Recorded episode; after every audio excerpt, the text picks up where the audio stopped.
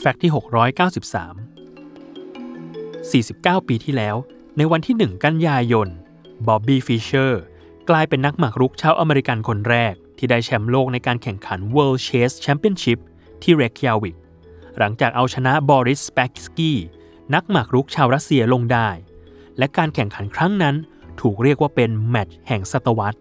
หลังจากไม่มีใครโค่นรัสเซียลงได้ติดต่อกันมา 24 ปี หลายคนที่ได้ดู The Queen's Gambit ใน Netflix อาจจะหลงเสน่ห์ที่ไม่เหมือนใครของเบธฮาร์มอนสาวน้อยอัจฉริยะที่มีภาพจำสุด unique เป็นการเล่นหมากรุกในหัวบนเพดานห้องนอน แต่จริง ๆ แล้ว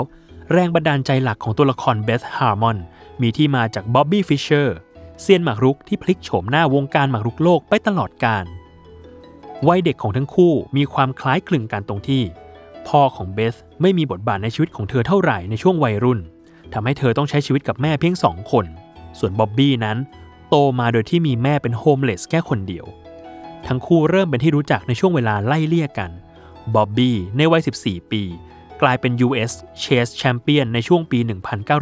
1960 ทางด้านของเบธนั้นก็มาถึงจุดเดียวกันในวัย 16 ปี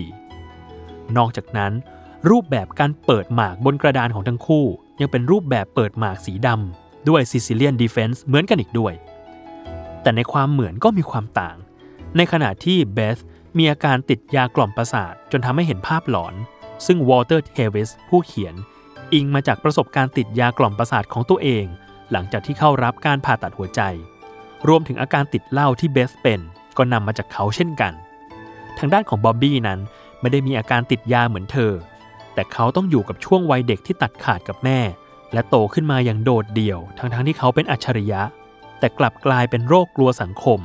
ต่อต้าน และไม่มีความสุขในที่สุด และเส้นทางของเขาและเธอก็มาบรรจบกันที่ The Queen's Gambit เมื่อเบธฮาร์มอนชนะวาซิลีบอร์กอฟในการแข่งขัน Moscow Invitational Chess Tournament กลายเป็นแชมป์อเมริกันหญิงคนแรก ที่เป็นเหมือนภาพซ้อนทับของบ๊อบบี้ฟิชเชอร์ในโลกแห่ง fictional ในปี 2008 บ๊อบบี้ฟิชเชอร์เสียชีวิตลงด้วยวัย 64 ปี ด้วยโรคไตวาย หลังจากปฏิเสธการให้เคมีบำบัด ปิดฉากชีวิตนักหมากรุกที่ยิ่งใหญ่ที่สุดในประวัติศาสตร์ลง